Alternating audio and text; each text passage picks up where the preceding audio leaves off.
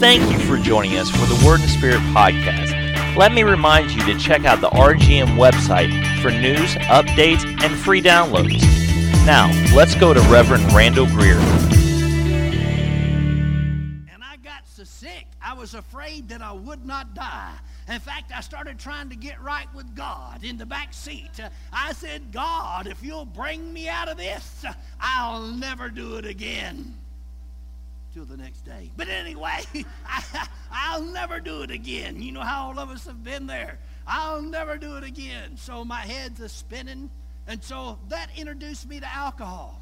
And then that kind of, we kind of eased on into that, you know, lying to my parents and you know, cheating and stuff. And then the next thing you know, I was introduced to, to what they call marijuana or pot back in those days. I don't know what all the names they got for it today. And then that led to other things. And the next thing you know, I'm a full blown alcoholic and drug addict. And that's all I live my life for is to get drunk and high. Well, as I was doing this, then uh, what happened is one day, I got all hopped up on these high powered drugs, and my friend Randy again had this high powered 67, no, it's a 77 Nova, and this thing had this high powered 396 engine with Edelbrock carburetors on it, Edelbrock uh, uh, manifold with two four barrel carburetors, four in the floor, running open headers and this thing was almost, it was a semi race car. And I said, Randy, I want to borrow your car to go down through there. I had one, but I wanted to borrow his uh, to go down the street. And so I was uh, kind of, my head was a spinning again.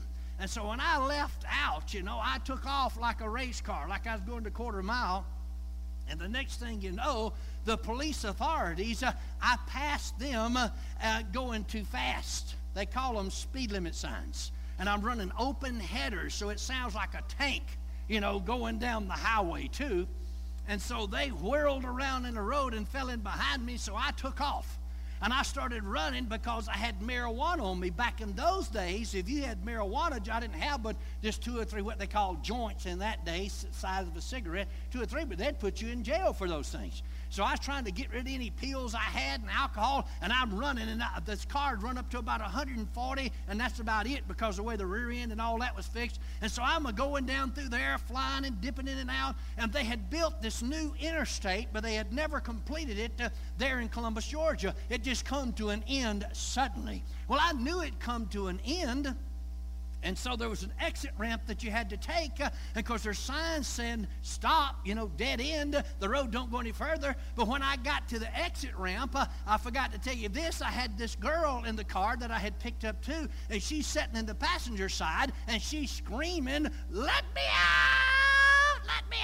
Because I done scared her, you know, half to death. Uh, and, and so when we got to the exit ramp, it was dark and it was sprinkling rain. And so I couldn't see good out the windshield the wipers are working, but I still couldn't see good. And so I ran right past that ramp. When you run past the ramp, you have reached the point of no return. I mean, you are going somewhere you don't want to go. And then suddenly, woof, I went off the end of this bank, and we supernaturally, I guess, did not turn over and went down to the bottom, slid down in this grass, and it stopped for just a split second. That girl bailed out and rolled out on the grass, slammed the door. I took off again. So here we got the county police and we got the city police, and they chased me. To make a long story longer or shorter, I can do it both ways.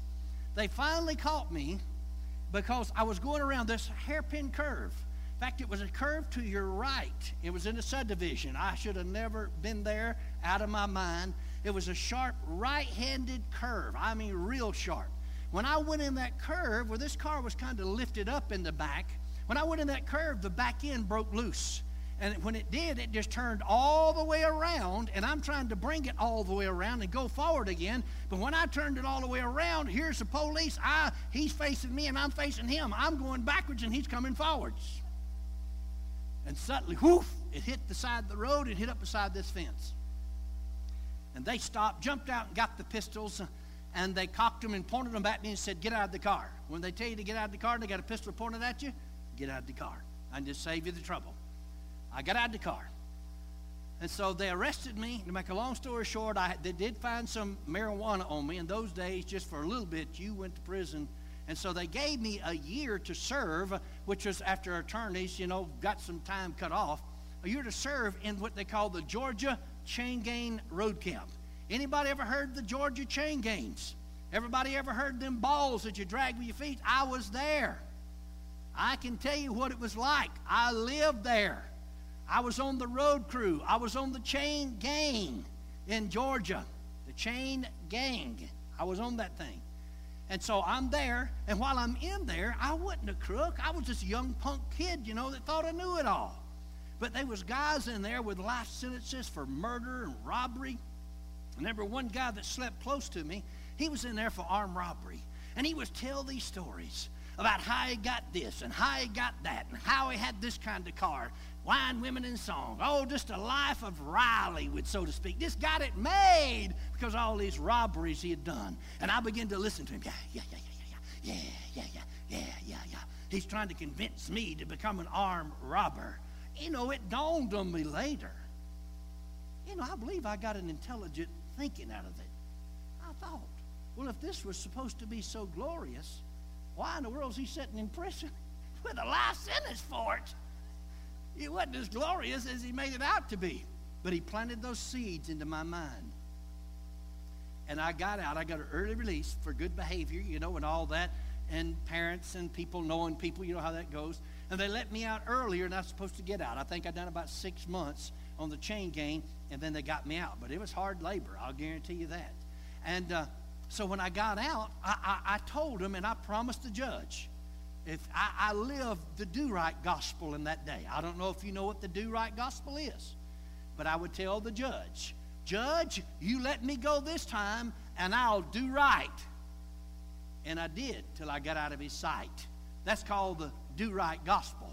You just do right because you got caught for the moment, but as soon as you get out of sight of everybody, you're going to get messed up, goofed up, and bored you ever been before. So here I am. And when I got out, everything seemed to be going fine. And it wasn't long before I got right back down that same road and through selling drugs and, and things because I'd progressed a lot further in that field. I was able to buy me a 1972 Corvette, you know, and I had pistols, a home, brick home. It seemed like I had it all together through these drugs, but then I began to get so hooked on the drugs that I was buying and selling that I was selling, I was taking more of them and partying more of them than I was selling, and I got in debt to the dope man. If you don't know what the dope man is, bless you. Help you. Lord be with thee. And so I realized that the dope man's going to kill me, or I'm going to kill him. So I took my, my friend with me, my uppy, my homie. I took him with me, Goat. His nickname was Goat. You know what billy goats are? Billy goats are some hard headed creatures. And the reason that we called him Goats because he was hard headed. And so Goat and I went to the dope man's house, and he's the one that had the money, and he had the dope. And so we went in and done things we weren't supposed to, and took the money, took the took the uh, drugs, and done that. We got noted for that in the city. And so it finally come down that we couldn't find anybody. Everybody's in hiding because we were just going from one to the other, one to the other. You know, after we'd party up the money and everything, then we'd go to the next dope man because they can't call the police because they get put them in jail too. You know what I mean? Because they, they know they're dopies already and druggies. So it all got down to where we didn't have any more money. And then next thing you know, I lost the house, I lost the Corvette, I lost everything I had, and I wound up sleeping in the ditches. That's where I was at. I was like a vagabond on the streets. That's where I got to. Following the devil always seems glorious to begin with. But in the end, I'll guarantee you it will take you down and take you out. It will. I've proven it time after time. So, in this broken state that I'm in, Goat and I got together again. And we knew where this place was going to be that had a lot of money. And this it was going to be a lot of cash money just for a short period of time. And then we was going to go and get this money with a car that we had ob- obtained the wrong way. You know what I mean? we stole it. Forgive me. We stole this car. And we took this car, and then we went and we got a motorcycle. Stole it too. And so we took this motorcycle to by this place, and we parked it away in the woods about six to seven miles from where we was going to commit this armed robbery. And a large sum of money was going to be in these cages just for a certain amount of time. And we knew there's only going to be so much security. And we was going in there following the devil's plan. Uh, and we was going to get this money and then leave on this getaway car, sail down into this swampy wooded area where we had this motorcycle that could go through the woods, more of a trail bike than you road bike but a trail bike, and we was going to take this trail bike and ride through the woods about 10 or 15 miles, uh, hit this major highway, and get on this highway and drive for about another 100 miles, and then we were going to get a ticket at this airport, and we're going to fly down to the islands, and we're going to live happily ever after. The devil's plans never work like you want them to. We get the motorcycle, we stash it over in the woods. I'd only been on this road where we put the motorcycle twice in my life. Once years ago, and this happened in the state of Alabama, even though I lived in Georgia, the place we was going to rob, and we was robbing other places, but this was the big deal. I mean, this is where we was going to be set for the rest of our life, you know, supposedly. So we put the motorcycle about six miles away. We then scouted out what we was going to do. So I'd been on that road twice in my life. We took this getaway car Drove up there. We didn't care if they got description or anything because we're going to dump it. They can't tie it to us. No way. And we're trying to keep our prints out and all this other stuff out of the car, you know. And so we go in to this place to rob it. Once we get in, and they realize that we got in because there's a place that we knew how to get in that they didn't know we knew, and we got in. First of all, there was more security there than what we had thought. And then it was Goat's job to take care of security and take the phones out so that they could not call the authorities because he was out away from the city some. A lot of gambling and stuff. But anyway when we was in this place and started committing the robbery i could man we had this big duffel bags where they could put this money in because we didn't want them nothing I, I walked up to the lady at the cage and, and i put this gun up and i said said, This is a robbery. I said, Put all the money in this bag. And she kind of snickered, you know, laughed. And the next thing I know, when I come to my senses, because I was high on drugs and alcohol, I had a, a 38 pistol with caught with wad cutter bullets that flip when they come out of the barrel that bust human skulls all to pieces. I had that right up to her head, and I was fixing to pull the trigger, and I snapped. And I thought, I know, but I'm fixing to kill this lady. I was going to kill her. How far have you gone? How could you get to this place? I knew better. Aunt Rosie taught me better. Mama taught me better. Granny taught me better. Daddy taught me better. And here I am, so selfish and so mean, not caring about human life or anybody else. Just so I get my needs met, I'm willing to kill somebody else. We got a society today and a world today that's like that. And I'm not belittling anybody, I'm just telling you the truth. Well, that lady said later in the court, when I cocked that gun, it scared her. And she knew that I would kill her. And she started putting the money in there. Well, goat is, is got security. They all down on the floor. You know, they, they're laying on the floor. And I, and, and I heard something groaning and grunting behind me. Kind of.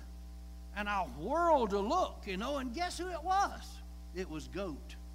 He was supposed to take out all the phones. But you know them metal payphones? Well, you might not know, but they used to be metal payphones that hung on the wall. They had a metal wire. That's for these days of these phones you can hide in your hands, I'm telling you. Hung on the wall. He was trying to jerk one of those things down off the wall, and that's the only one that had left operational. And he, you know, he, I said, "Goat," I said, "Can't you get that thing off?" He said, "You come do it." So I done got the money, you know, and, and, told the lady to lay down on the floor. We didn't shoot nobody. Thank God, you know, all this is wrong. The only reason I share my past is to help somebody else in their present or future. She was laying down, you know, on the floor, and I ran over there where Goat was.